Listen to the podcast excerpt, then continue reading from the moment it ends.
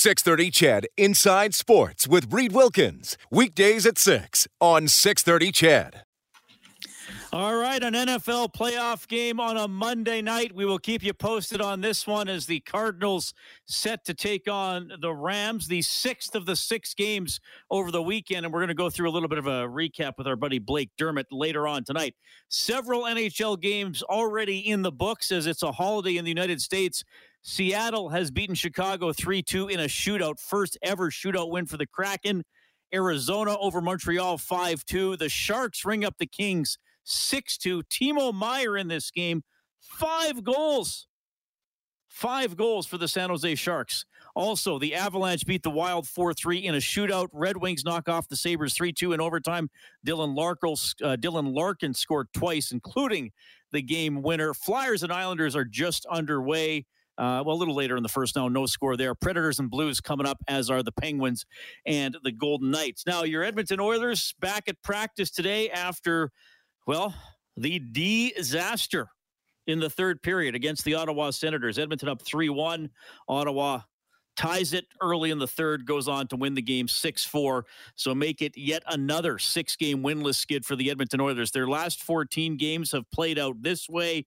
0 and 6, then they won two, and now 0 4 and 2 in their last six. So two, two six game winless skids in the last, well, month and a half after they had not lost back to back games even once in the first quarter of the season. Remember, they were 16 and 5 through 21 games. Of course, you remember that because uh, a lot of you live or die with the team.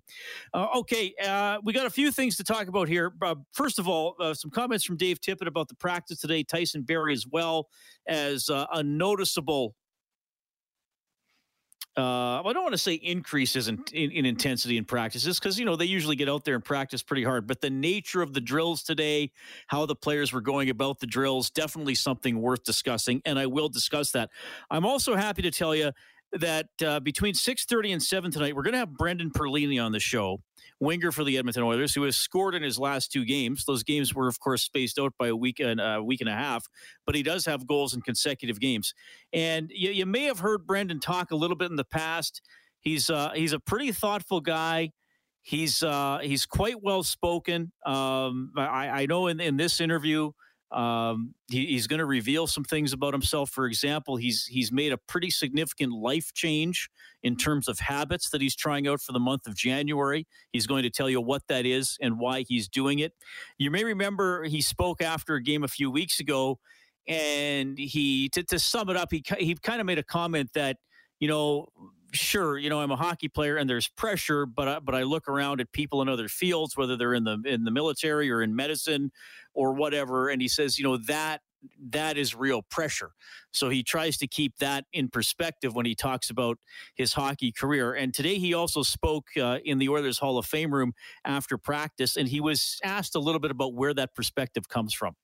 You know what? It's it hasn't been something that's uh, come really easy to me. It's uh, it's something over the last probably the whole COVID period, and if not before. Like I went through a real down year in Detroit, right, where I was, you know, team was rock bottom. Myself personally didn't have a obviously a great year there, so.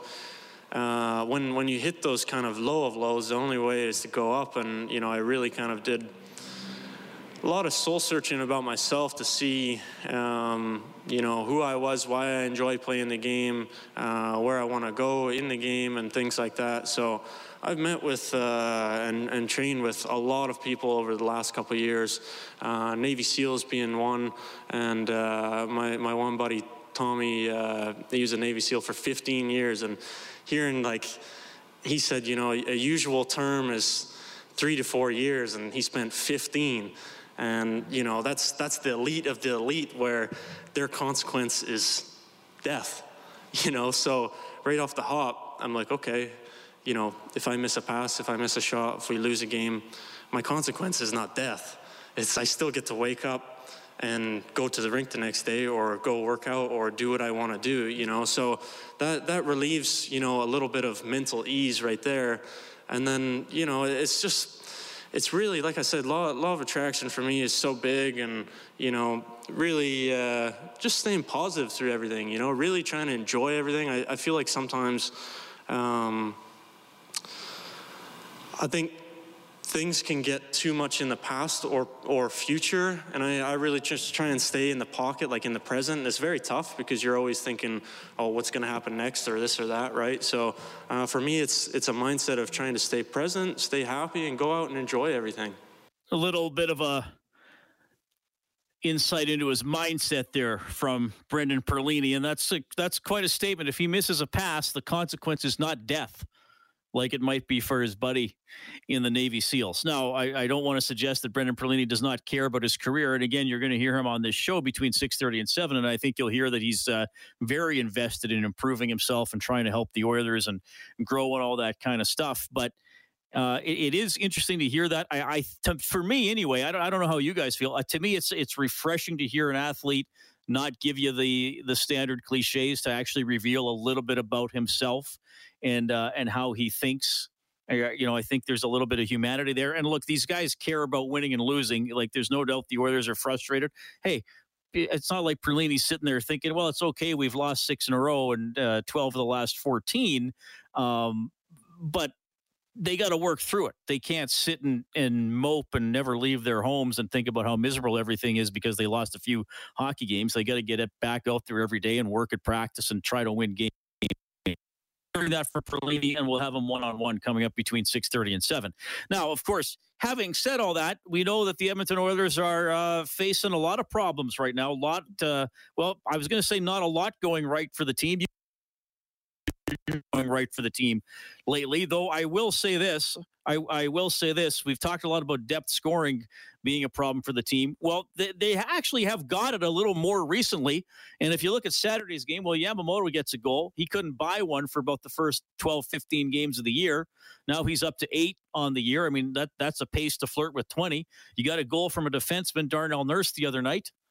Uh, you got Zack Kassian getting a power play goal, which was good. So you've had some depth players come through, and, of course Perlini scored in that game as well, just his third of the season. So maybe that's been a little bit better, but you're still not getting saves. You're still not killing penalties, and you're still not really setting a tone early in games. And, and again, the Oilers scored on again, the Oilers scored on early in that game against the Ottawa Senators. So a lot of things to work out. I think a lot of concerns people have. Dave Tippett was asked a few questions today, including, are you guys too easy to play against? I think there's ways that we can be harder to play against. It gets down to the guts of the game. Like defending, there's you can be in the lane, but then not be in the lane. You want to block a shot? If you want to block a shot, you you can put a lot of effort into doing that we're there, but we're not there. And there's parts of our game, and we talked about a lot of them today, that we're there, we have a guy, but we don't have a guy. You know, it's just there's there's another element, there's another part of it that has to get done at a higher rate for us to become a harder team to play against. Well, we've talked about that for uh, several years for the Edmonton Oilers, haven't we? Before Tippett, heck, even before McDavid and Draisaitl. To some extent, maybe even before Nugent Hopkins. Uh, are the Oilers too easy to play against? I think they are overall. Um, here, here's and I think it's it's kind of gotten worse as they've gone through this slump because let's face it, they're they look like they're pressing some players especially. I, I mean, McDavid and Draisaitl to me on Saturday night really looked like they're forcing some plays, and you get thinking too much, and, and you realize oh man, we're we, are we are in it bad here. I, I got to do something. I got to do something to pull us out of this. I got to do something spectacular, as opposed to just going out there and getting into the flow of the game, and and doing what you do best, is you know, and and not worrying about it too much. So I, I, think that has hurt them. And and again, what is it up to now? 22 of the last 26, they've allowed the first goal. I think that all stems from maybe perhaps being a little too easy to play against. And it's, you know, that's kind of a general term that we use. I guess it's become a little bit of a cliche. But can you initiate? Can you force the action? Can you grind away a little bit? Can you score a goal off the forecheck? Can you pin a team in its end for three or four shifts in a row?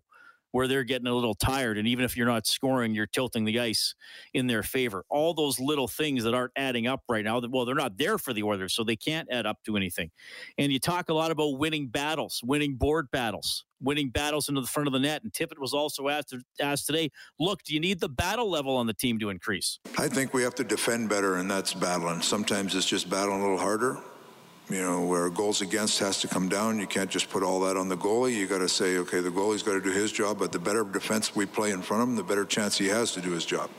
Right? So it's all the above. You got to battle harder. You got to win more battles to keep the puck out of your net.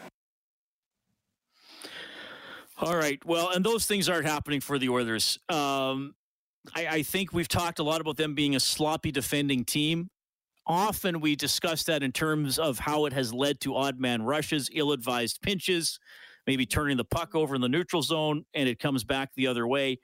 All those types of things. And yes, battles in front of the net, get it, getting in the shooting lanes. Here's the thing. I, I don't have an exact number. I could probably find this up or go back and track it. But if you looked at goals scored just on deflections, or quick shots to the net from the point that get tipped in or the rebound gets banged in, I'm thinking that would be greatly against the Edmonton Oilers. I, I would be thinking they would be a huge negative in that column. They're they're they just haven't been busy enough in front of the opponent's net, and they haven't been good enough at taking away chances in front of their own net. So many, many things to work on. And we'll get into the details of some of the things they did at practice today as we move along tonight. I am happy to hear from you on the hotline powered by CertainTeed, professional grade building materials. It's 780 496 0063. We got Darren standing by when we get back.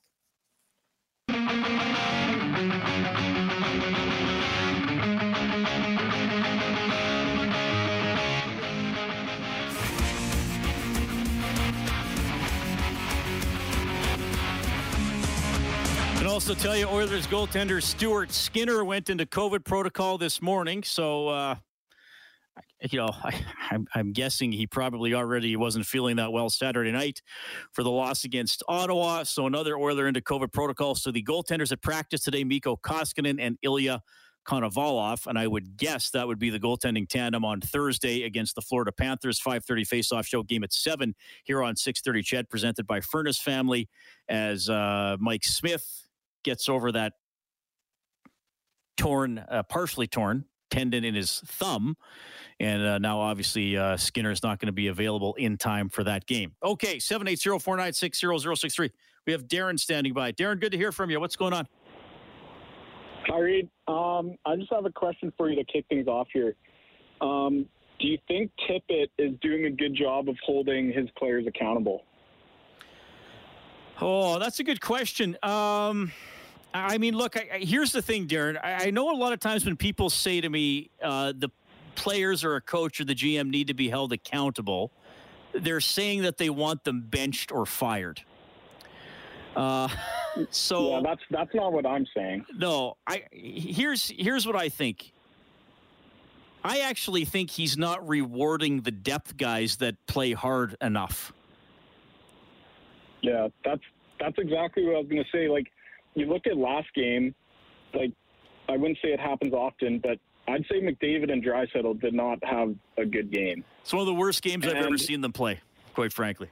Okay, and McDavid played 25 minutes and Draisaitl played 24. And Perlini thought, played five and a half and got a goal.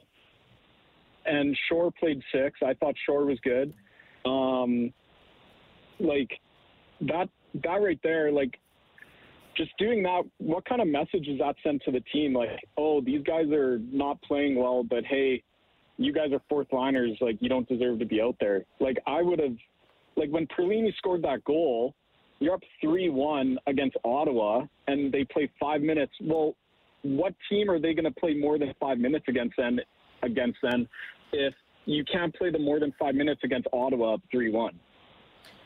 Well, you're preaching to the choir, and Rob and I have talked about that after games, and we know that those guys are going to play a lot, and sometimes they might have to play 23 or 24 minutes if you're behind early or you got a lot of power plays. It, it some nights it's going to happen organically, but yes, I, I agree. That wasn't like you know, and and I, I'm going to ask Brendan Perlini about his ice time in a you know, in a diplomatic way where I'm going to get an answer from him. But yes, yeah. like I think that there's a certain point where a player might say whether it's you know the like when McLeod remember when McLeod had that assist in the first period against New Jersey, and then he had an assist yeah. in the third period. He only played seven and a half minutes. Now, when he, when he makes a nice play in the first period, why aren't you finding him more ice time? You know, like three mm-hmm. extra shifts, get him up to 10 minutes. Like, is, is so, I, I don't know if I'm necessarily so much talking about accountability here, but I, I think, and th- this would be my biggest criticism of Tippett. Like, I don't think he's a dumb coach. I, I people criticize how he talks in his post game interviews. I don't care too much about that. But you know, he he has spoken a lot about the rhythm of his lineup and the first interview I ever did with Dave Tippett one on one, he said, Did you notice how Boston and St. Louis both started their fourth lines in game seven of the Stanley Cup final? Now, granted, better fourth lines than what the Oilers have, but also fourth lines that were empowered to go out there and, and do what they do. And that's my, my worry about the Oilers is that you have guys who, even when they do their jobs well, they don't get enough of a chance to go out and keep doing it because he's going to the fallback of play the stars, play the stars, play the stars. Yeah, well, that's what I'm saying from an accountability um, standpoint. Like, if they're if McDavid and Draisaitl are having not their best game, and it doesn't seem like they have it, and your bottom six is giving you good energy and giving you gold, like it doesn't make sense to me how, in especially a game like that when you're ahead, like how do you not just roll the lines? Like yeah, it, it, actually kind of it, it kind of startled me on Saturday night. So yeah, yeah I just to get your too. thought no, that. No, you're preaching to the choir there, Darren. And, and, Rob and I talked about that extensively after the game as well. That especially a game like that, uh, and, and where it appeared McDavid and Draisaitl were having an off night and, and forcing it a little bit, like I said. Why not roll those guys and let them feel like uh, they were a big reason the team got the win for sure? All right, Brendan Perlini is coming up. We'll have more open uh, open line time a little bit later on, but I want to get to the uh, interview here with Perlini. I think you're going to enjoy it. It's Inside Sports on 6:30. CHED back after the news. 630 CHED Inside Sports with Reid Wilkins. Weekdays at 6 on 630 CHED.